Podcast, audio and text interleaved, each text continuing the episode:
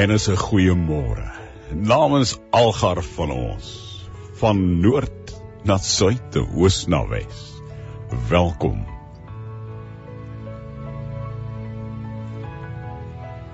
Iewers in God se wêreld op hierdie oomblik is iemand wat wil sê Here hier is my hart Hier is my siel, my verstand, my lyf, my liggaam, my alles. Ek wil u kind wees, maar ek weet nie hoe nie. Here, hier is ek. Ek het gesondig. Ek voel vuil, onrein. En nou weet ek Dis nie baie populêr om sulke dinge te sê nie. Nie in 'n people pleasing world nie. Nie in 'n human rights wêreld nie. Maar uit God se woord. Kom 1 Johannes 1 vers 9 en sê: As ons ons sondes bely, hy is getrou en regverdig en daarom sal hy ons ons sondes vergeef en ons van alle kwaad reinig. 1 Johannes 1 vers 9. As ons ons sondes bely, hy is getrou en regverdig en daarom sal hy ons ons sondes vergeef en ons van alle kwaad reinig.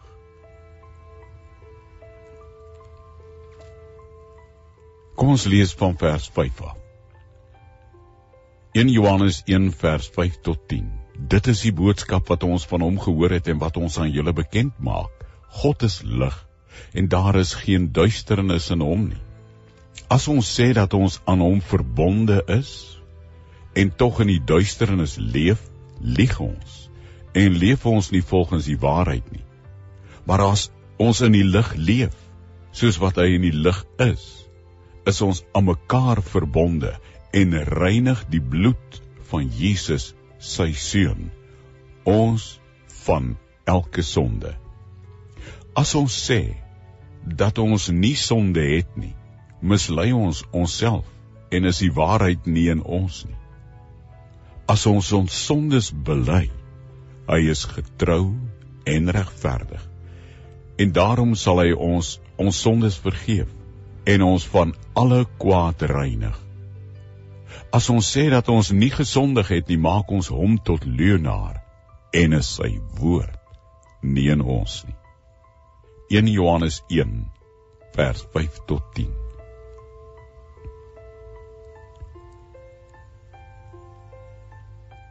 Die Heidelbergse Katekismus. En ek weet almal hardloop en wil weghardloop as hulle die woord dalk hoor.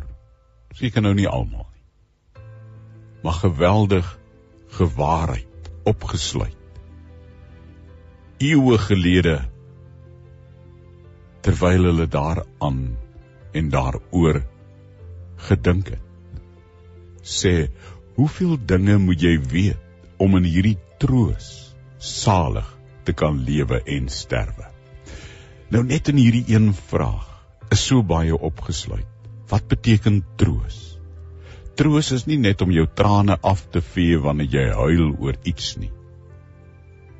Dis wat so baie van ons dink troos beteken. Troos in die Bybel beteken letterlik om wanneer die son die velste op jou kop 12 uur wanneer die son op sy hoogste punt in die woestyn in die oosterse wêreld op jou kop skyn en jy so warm kry, jy so dors het, jy so moeg is en jy op en klaar is dan kom jy om 'n draai van 'n duin in die woestyn en jy sien palmbome en 'n oase.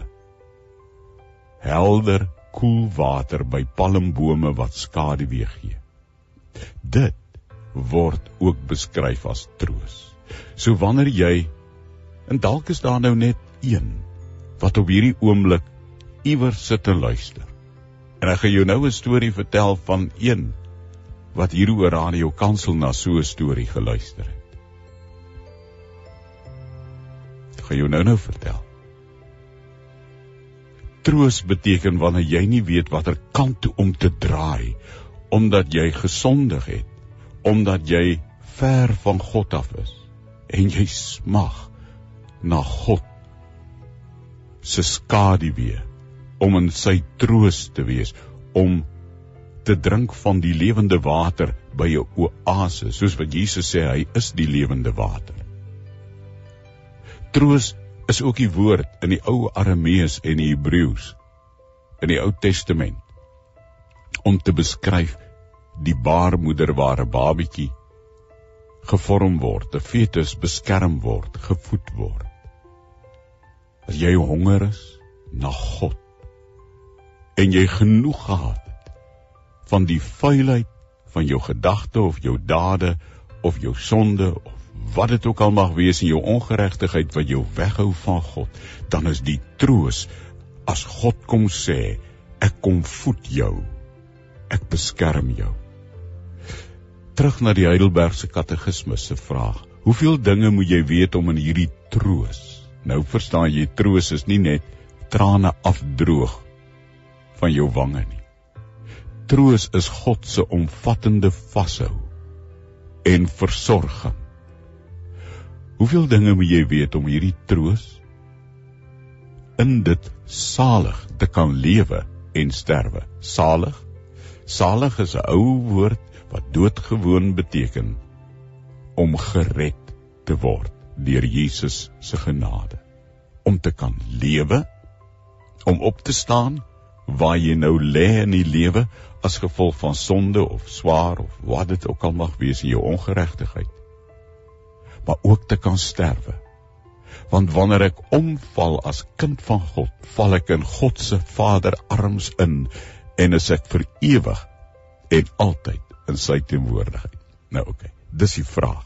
Hoeveel dinge moet ek weet om in hierdie troos salig gered te kan lewe en sterwe? Die antwoord is 3 dinge. Eerstens, moet ek weet hoe groot is my sonde en my ellende? Leer die Bybel vir my. Tweedens moet ek weet hoe ek van al my sonde en ellende verlos kan word. Leer die Bybel. Derdens moet ek weet hoe ek God vir so 'n verlossing dankbaar kan wees. Die hart van die boodskap van die vleesgeworde woord die seun van God is dat God lig is en in God is daar geen duisternis, sê 1 Johannes 1. Dis 'n boodskap vir iemand wat sê ek wens ek kan by God wees. Ek wens ek wens Kom ek vertel jou 'n voorbeeld. Hoe Radio Kansel jare gelede 'n jong man wat down and out was in Johannesburg bereik het met hierdie woord van verlossing.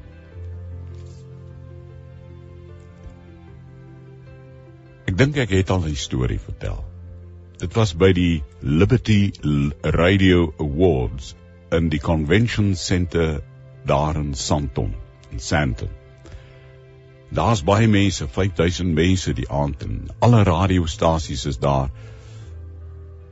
en uh, daar word toekenninge uitgedeel vir uh, besondere prestasies. En ons as Radio Kansel was ook die aand daar soos baie ander kere. En langs my by die tafel het 'n jong man gesit. Sal dit in my lewe nooit vergeet. Ek het nou die dag die storie weer vir Louise vertel.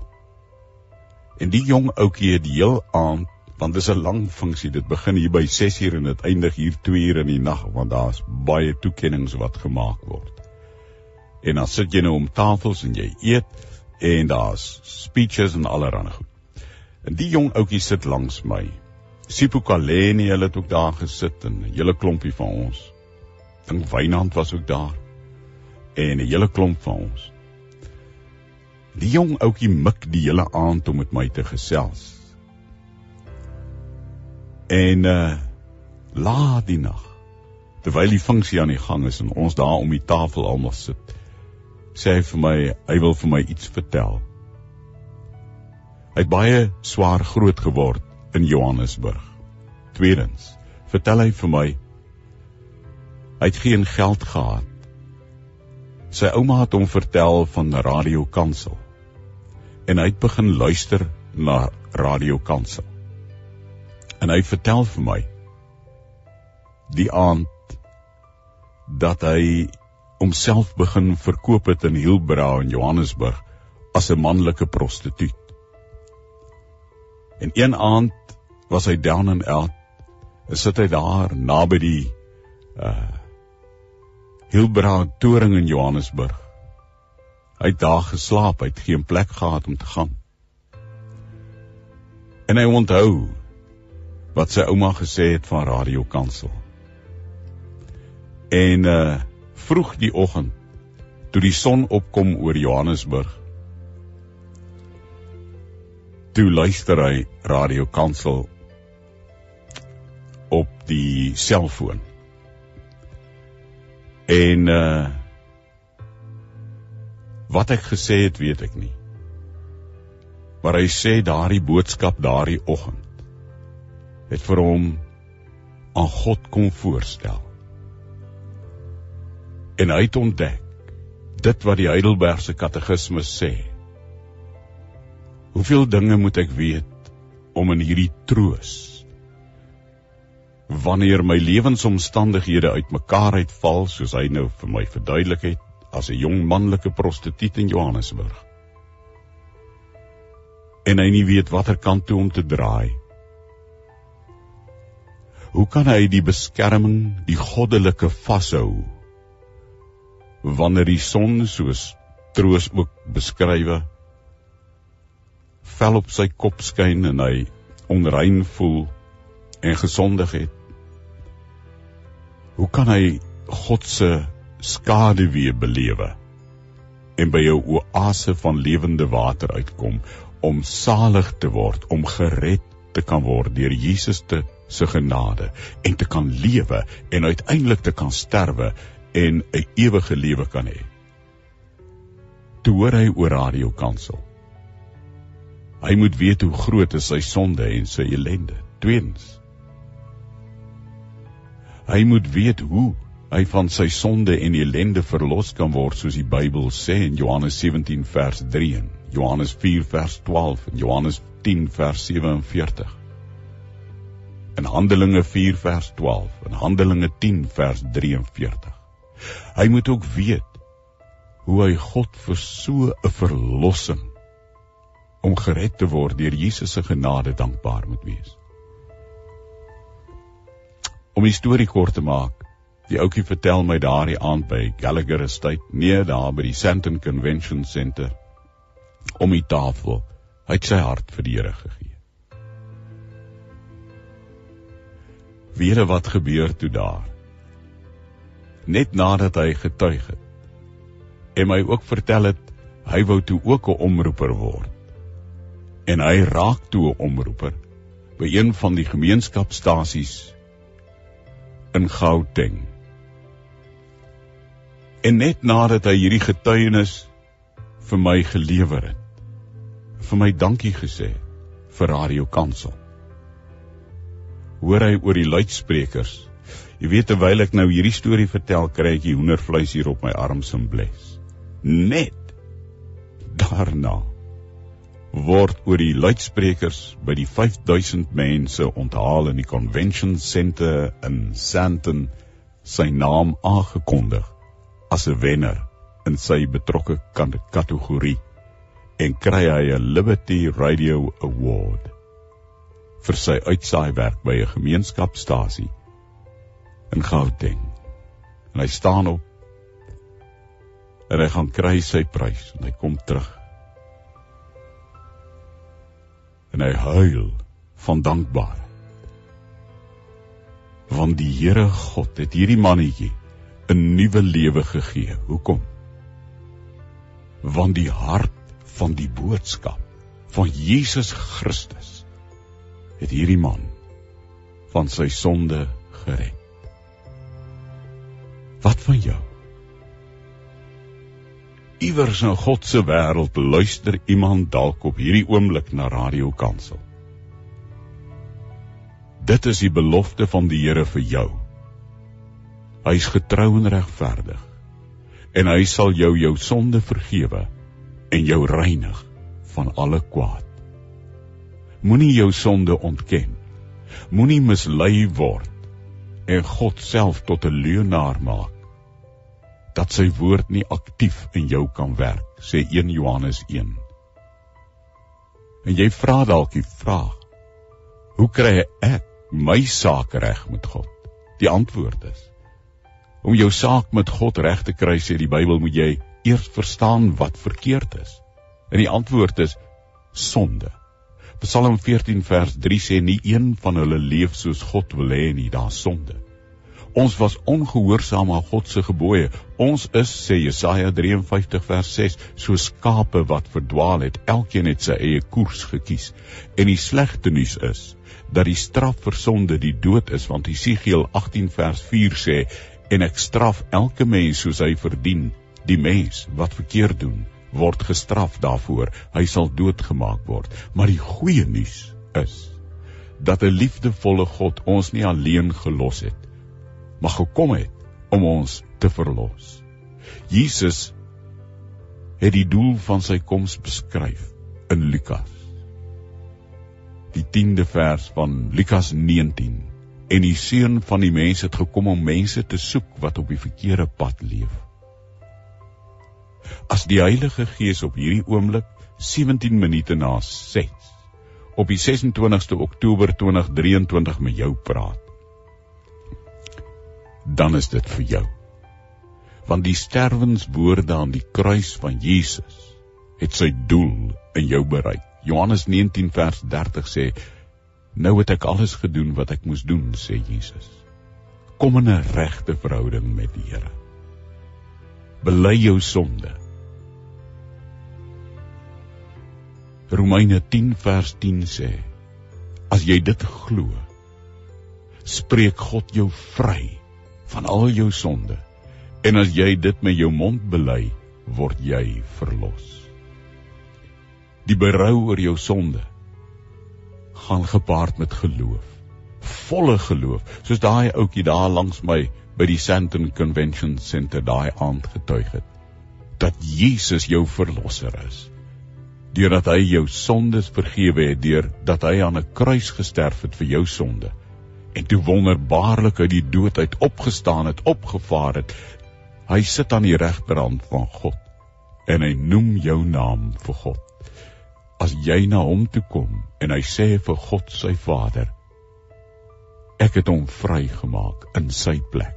Hy kan lewe. Romeine 10 vers 10. As jy dit glo, spreek God jou vry van al jou sonde. En as jy dit met jou mond bely, word jy verlos om jou saak reg te hê met God hang van jou reaksie af op wat God vir jou gedoen het. Hy het sy seun gestuur, hy het die offer gegee sodat Johannes 1 vers 29 waar is dat Jesus jou sonde weggeneem het. En Handelinge 2:21 sê almal wat die Here nou kom smeek om hulle sonde weg te vat, sal gered word. Wil jy nie net voor hom buig en sê Here, ek wil 'n gebed bid. Vader God, ek weet dat ek teen U gesondig het. Ek verdien 'n straf. Maar ek hoor op hierdie oomblik Jesus Christus het in my plek die straf kom neem sodat ek deur geloof in Hom vergewe kan word. Ek los nou my sondige lewe. Ek vertrou dat U my gaan red. Baie dankie Here Jesus Christus vir u wonderlike genade en vergifnis. Dankie Here Jesus vir die vreugde dat ek weet ek het 'n ewige lewe. Ek gee myself aan u in Jesus se genade. Amen. En amen.